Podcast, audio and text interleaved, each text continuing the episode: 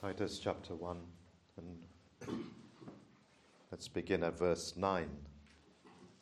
Holding fast the faithful word as he hath been taught, that he may be able by sound doctrine both to exhort and to convince the gainsayers.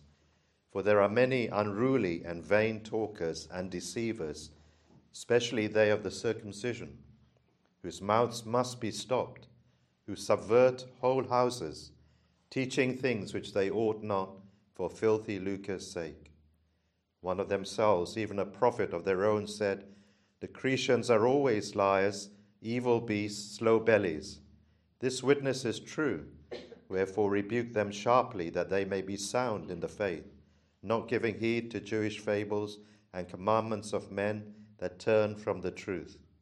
Unto the pure all things are pure, but unto them that are defiled and unbelieving, is nothing pure, but even their mind and conscience is defiled. They profess that they know God, but in works they deny him, being abominable and disobedient, and unto every good work reprobate. My friends, we're looking at uh, some of these verses uh, this evening uh, from Titus chapter 1, and my subject is uh, false teachers. False teachers. I'm sorry we have to sometimes address this subject. It's not the most pleasant subject to address, and it's not something that I enjoyed to do so much. I'd much rather talk about something that is positive. But uh, in expository preaching, that's what you have to do. And it's good for me and it's good for you. And it's in, if it's in the Word, it's good for us to, uh, to hear it as well. And so we come across uh, this topic for today uh, the, the false teaching and false teachers and how we, we can uh, identify them. Talk about identity politics and how can we identify not people, but how can we identify uh, false prophets and false teachers. And uh, also, we're going to see how uh, we, we should deal uh, with such people. These are not people we're talking about outside the church. They're obvious, isn't it? False teachers are outside the church? Well, we know people like the Jehovah's Witnesses and the Mormons and the cult groups. We know where they stand and we can pinpoint clearly their errors, and we're, not going to be taken in by them because we have a, a, a firm hold on the truth and we know where they go astray. But we're talking here mainly about those within the church, those who have come into the church and are seeking to influence uh, people with wrong teaching and wrong messages for ulterior uh, purposes. There were, there were many such people in, in, in, the New Testament times, and so Paul, as we see here, uh, he has to address uh, this issue. The dangers uh, that, uh, that were posed by these f- false teachers then must be made known. It's they were getting into people's uh, homes. Uh, they were subverting, as we read, whole houses. They were turning people away uh, from the faith. They were overthrowing the faith of some people, of whole households, whole families. So they were doing uh, great uh, damage. And as and there was a great need for Titus and the other elders and pastors uh, in these local churches to be aware of what was happening and also how they should uh, deal with them. Well, it's the same, isn't it? Today, uh, we live in a time uh, when uh, infiltration is taking place in so many different ways. And we're not just talking about people actually coming into the church and, uh, and uh, spreading false things within the church, that still happens, but now much more even through social media. With the TV in our rooms and the computers there, now, these false teachers, through online ministries, are being able to get whole households and to get to people. Uh, and you have even now the God channel, which is watched by so many uh, Christians. And uh, again, influencing uh, people uh, out, outside of the church environment and allowing uh, people are allowing these kinds of teachings to come into their homes. So these false teachers really friends, they, they must uh, be stopped. Uh, they need to be stopped. Uh, they needed to be stopped then, and they need also uh, to be stopped uh, now? Well, uh, there's a battle, isn't it, going on for the truth. There's a battle for the truth then, and how much more even now? There is a battle that is still raging for the truth. There are so many unhealthy doctrines, there are so many errors which are still around. And even more so, we could say, we know that right from the very beginning, the devil, ever since he, he entered uh, surreptitiously, as it were, into the, into the Garden of Eden, and there tricked and deceived Eve eh, with those words, Hath God said? He put that doubt into Eve's mind, and ever since then, he's been doing the same, uh, putting doubts, and he lives up to his character that he is a liar right from the very beginning, and he is a deceiver, and uh, uh, he transforms himself into an angel of light to deceive people. But we, we know that since the coming of Christ, there's been an increase even of his activity. And even ever since uh, the, the, establishment of the church and the New Testament church, he has been uh, trying his level best. He's increased his and the number of deceptions that he is putting out there and trying uh, to uh, take people away uh, from the truth. So, all the more necessary it is for us uh, to be uh, on our guard, and all the more necessary it is uh, for us to contend earnestly for the faith, just as was said to Jude contend earnestly for the faith once delivered unto the saints. It's under attack. In, this, in, in this sly ways, uh, the devil will come in through error, error in teaching, error also in practice, and seek to draw away uh, people from the truth. So we have to be uh, on the watch. And this is what Paul was instructing uh, Titus uh, to do, and uh, what he was instructing the elders and the pastors in these local churches in Crete. This is what you have to do because there are many false teachers, uh, he says here in verse 10. There are many unruly and vain talkers and deceivers, not just one or two uh, on that island, but many, especially those of the circumcision. Well, who were there? They, well, we know that they were uh, Jews, and uh, these Jews who had uh, come, al- come alongside and attached themselves uh, to these local churches in some sense, you could say, well, they were favorably disposed to, uh, uh, to the gospel and favorably, favorably disposed to uh, Christianity, but they were not fully persuaded of it. And they were those who placed themselves alongside the church and probably even joined in the worship in the church, but they were not uh, of the same faith, really, and they didn't have the same uh, gospel as uh, the, the believers there because they were really only there to influence the believers. They got in among them with a view to influencing them, and so they had this ulterior uh, motive. They taught another gospel. They didn't teach the gospel that you and I know salvation by faith in Christ alone, by grace alone. They didn't teach that. They taught a salvation plus gospel. You need to be trust in Christ, yes, but you also need to be circumcised. You must be so. Without circumcision, you cannot go to heaven. You must have that. Christ is not enough. Christ plus the commandments of men. Here, verse 14, you can see uh, that.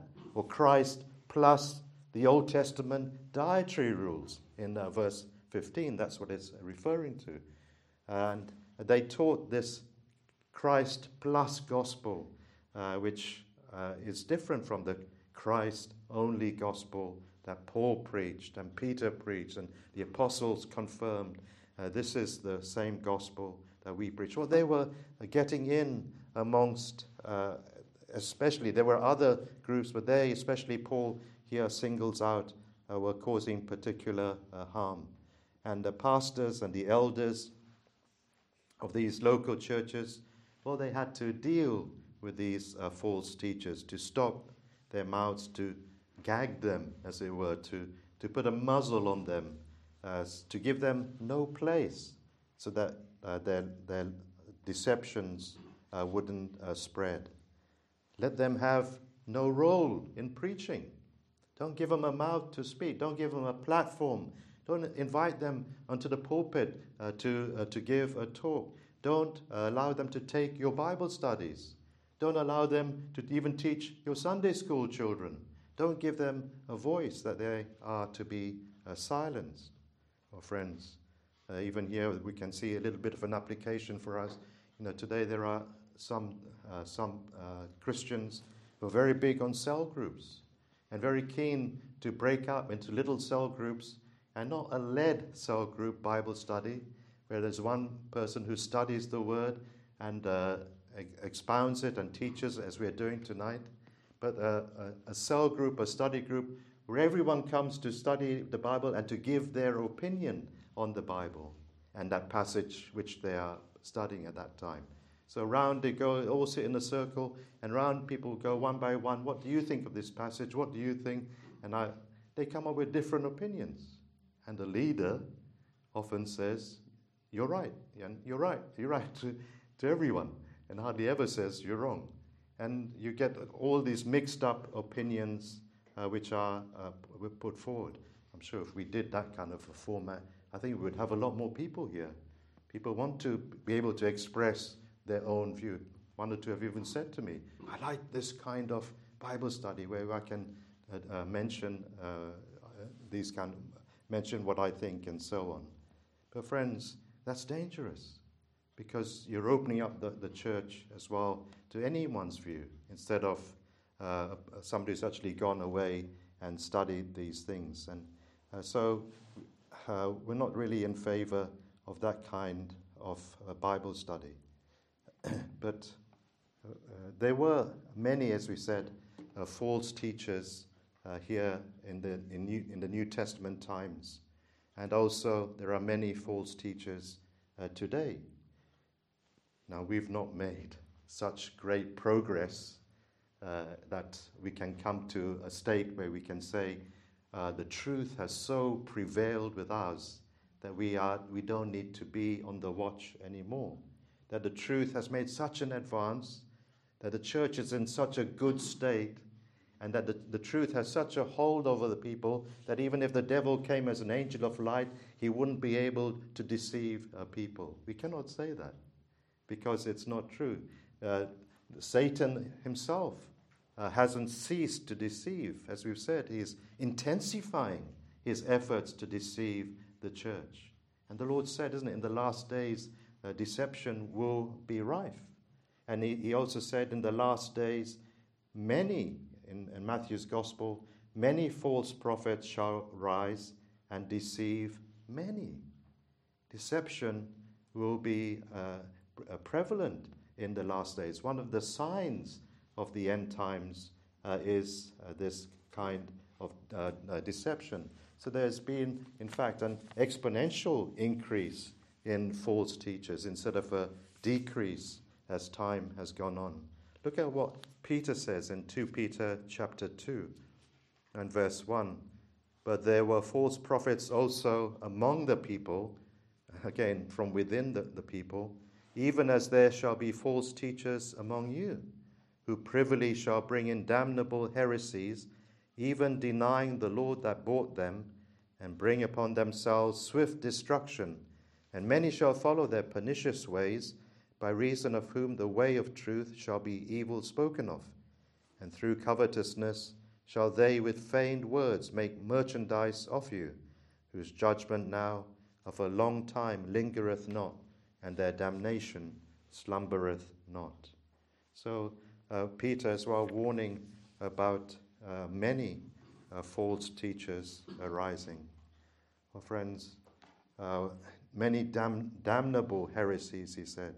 I think one of these doctrines of devils, which, uh, which is about, and we see so often mentioned in church circles, sounds very simple, this, and sounds very nice, but I think it's when people say, do not judge. I think when people nowadays are using the phrase, do not judge, I think that's almost devilish to say it like that because it's saying don't uh, discern, accept everyone. Don't be unkind to cut people off. Don't be a critical person. Uh, don't uh, let, let love, uh, love must uh, prevail. What's most important is uh, that the unity. We must preserve uh, these things. You mustn't ruffle the boat. You mustn't shake, shake the, the, the, circumstances. You mustn't cause a tremor. you must just allow, go for smooth things. Don't judge people. Don't judge that preacher. That's not right. don't judge that preacher. He's preaching the gospel after all Oh, yes, he's preaching a gospel, but he is also a preacher, on the other hand, who denies maybe penal atonement, penal substitution, or is a, he's a preacher who denies uh, the sufficiency of Scripture, the inspiration of Scripture, on the other hand. Are we not to examine and judge uh, people because of this? Oh, but he's a pastor, he's a preacher who's concerned for unity. And he speaks a lot about unity. Yes, but on the other hand, he speaks of unity with Rome. He speaks of ecumenism. Should we not uh, be aware of that? Should we not be concerned? Oh, people are telling us now don't judge the Asbury revival, the revival that's happening in Asbury uh, University there in Kentucky, which I'm sure you heard about, and we've mentioned it a bit uh, briefly. And uh, students there, by the th- well, students there for the last three weeks or so have, have been uh, gathering together in, in the community hall there on, on campus and having one big praise gathering. And people are saying it's a revival, and people from all over America are flocking there by the, uh, the thousands to, to, to see what is happening. And they go in and they're saying, Oh, we feel the presence of God here. We want a revival. We pray for revival. We long for revival. We wish there was a revival. But shall we just accept what we hear and what we see on, on, uh, on the uh, uh TV and on YouTube and so on. Should we just accept it as people are telling us to do? No, friends, we have to judge. We have to examine these things. We have to think about these things. Is this really a biblical revival which is taking place? Well, what, let's think a little bit about it. What's happening there? What's happening? Well, there's a lot of emotional singing that's going on.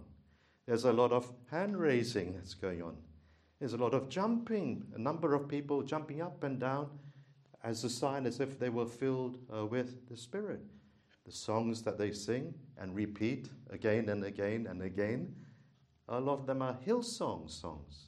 This, well, this is already ringing some alarm bells, isn't it?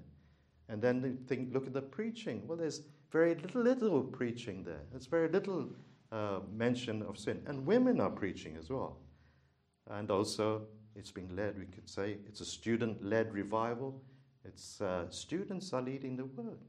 Well, God can move with, among students, we know that. But students are students. students are, are novices uh, still.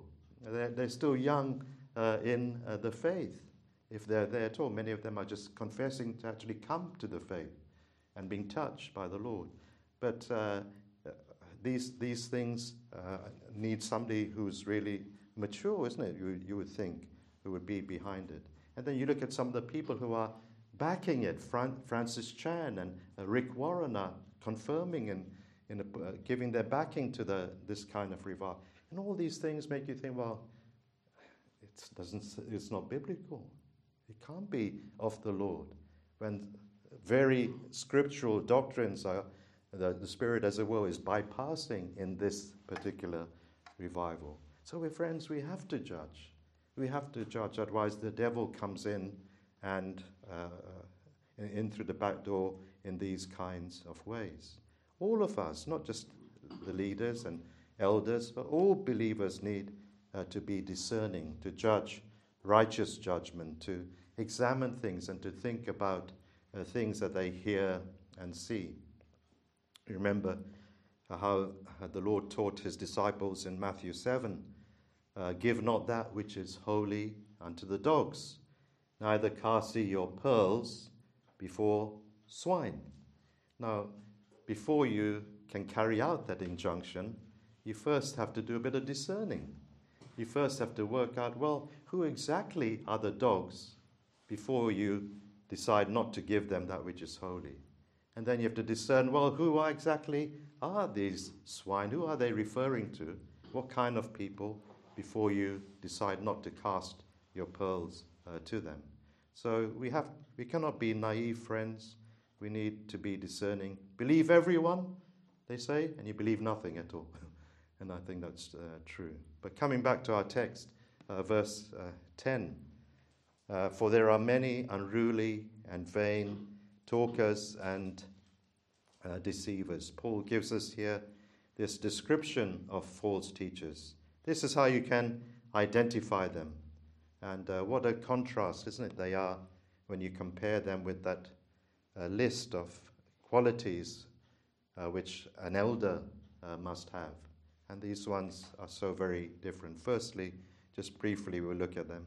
Uh, false teacher is here identified as unruly, uh, that is, insubordinate, somebody who is somewhat stubborn, somebody who refuses to submit. The same word was used in verse 6 about uh, the children. The eldest children must not be accused of riot or unruly. They must, uh, they must be submissive. And these false teachers, well, uh, they come into the churches and they refuse to submit uh, to the leaders in the church. They refuse to submit to the Word of God primarily. They're a law unto themselves. They don't want to uh, fit in with the way that things are done in the church. They don't want to submit to other people. Uh, they want to, they have their own agenda, they have their own way of thinking, and they're very stubborn and very hard to change their minds and to change their way of thinking. So, very different from uh, what conversion does in a believer. When the Lord changes us, one of the marks of a believer is that he learns to submit. He may have been insubordinate before, he may have been a rebel before, but he learns to submit. He learns to submit to, to come under authority. He, he becomes a peacemaker. Maybe before he was a troublemaker, but now uh, he learns to, to yield to others, to, uh, whether it's in, in the church or in the terms uh, even at home with a wife, with a husband, or as uh, citizens uh, in, our, in the country, as uh, Paul goes on to say there in chapter 3, he's learned and is learning to submit. But then another characteristic of these false teachers is that they are vain uh, talkers. They speak empty words, profitless words. There's nothing of real spiritual depth in what they say. There's no real spiritual profit when you listen uh, to them. Uh, verse 14 tells us they also spoke of fables and the commandments of men about uh, washings and eatings and the, out, the outward rites uh, of the Jewish uh, religion. And 1 Timothy 1 4 tells us they also engage in talk about endless genealogies. what, what spiritual benefit is that going to bring to me? uh, to hear about these things. They may have been very eloquent and they may have been very captivating in the way they told these stories and these things, but it was profitless. It didn't help uh, spiritually, it didn't edify uh, the people. And then also they are described as deceivers, uh, mind misleaders, mind misleaders, deliberately out to trick people imposters and fraudsters. They were out to make merchandise of the people. That was their motive. Verse 11 they did it for filthy lucre's sake, they did it uh, for money, they did it uh, for, for gain. Gain was godliness uh, to them. And uh, uh, sadly, there are many uh, such preachers even today, isn't it? We are familiar with so many who pretend uh, to preach the gospel, but really uh, they are uh, after your money. Really, they're after out to just enrich uh, themselves. They persuade you to buy uh, their books, maybe, with the promise that uh, they have found the secret to a victorious Christian life. And so you are persuaded, oh, I must get this book. and, but really, they're, they're telling you things which probably you can find in the scriptures for yourself. or they promise, as I've heard before, to pray personally for you if you send a donation in uh, to them, and only if. Well, that's a money making scheme. And you have one, one man, and he deceived thousands of people around the world. Used to go from country to country and uh, uh, preach, but thousands used to uh, listen to him. And uh, uh, he, used to, he sent out one day a letter saying, Send in your prayer request with your donation, and I will go to Israel. I'll be going to Mount Olivet. and I will take your prayer request and I'll pray there uh, for you personally. Well, how could he do that with thousands of, of, of, people's names? But it was a deception. It's all a money making uh, scheme. But, friends, uh, we are not like that by God's grace. And conversion again, I come back to it. How vital is we see we're seeing that these people are showing themselves really to be unconverted people. Conversion changes our attitude towards money. We don't speak about this so much when we talk about conversion, but I do think it's it's a, very valid point as well that what God does. Uh, before maybe we come to the Lord, we're covetous and we hold on tightly uh, to our money. We're, we're a bit misers maybe with our money. But when we're converted, the Lord changes us and we have a different attitude uh, towards money. We're not those who just keep everything uh, for ourselves. We hold on to it uh, in a looser way than before. Conversion makes us more generous with what God has given to us. We don't just think about ourselves and our family. Yeah, we have to do that, of course, to a, a certain degree. But now there is a, a, different attitude. We're not putting all our eggs into getting as much uh, into one basket by trying to get as much as we can uh, for ourselves and our future. No, we, we think uh, differently. So we, we thank God uh, for full conversion. But verse 11 as we said already, these false teachers were getting access into believers' homes and uh, subverting them, undermining and overthrowing the faith of some of these uh, families, causing great spiritual harm. And the elders, well, they had to stop uh, their mouths, they had to stop them from getting their message across, they had to be silenced. The, those households needed protection. Those believers needed protection. Just recently, last couple of days, we were reminded again of COVID and uh, we, uh, the lockdown and should it have happened and should it, uh, shouldn't it have happened and so on. But we know that when it did happen, it was put into place as a means of protection. That disease, that infection, that COVID could so easily spread from one place to another, uh, to another place, from one person to another person by, by contact, by communication. So let's uh, uh, bring in the lockdown, they said, protect households, protect people, and then uh, limit the amount of communication that there is. Otherwise, this virus is going to spread far and wide and kill and hurt and harm more people and uh, or even more people. And this is like like false doc- doctrine is like that.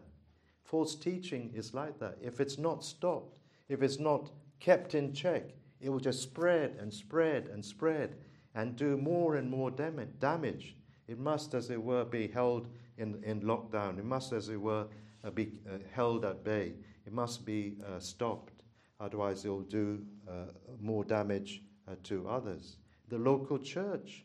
It's not just houses, it's, we're thinking more of the local church has to be protected. And uh, from these kinds of things, they can cause schisms and divisions uh, within the church. And so, pastors and elders, especially uh, who have the spiritual care of the church, will uh, have to be concerned uh, to protect that unity of the church and the peace of it. And uh, the, the faith of those who are uh, uh, attending. But all of us are con- concerned uh, in this way and should be concerned.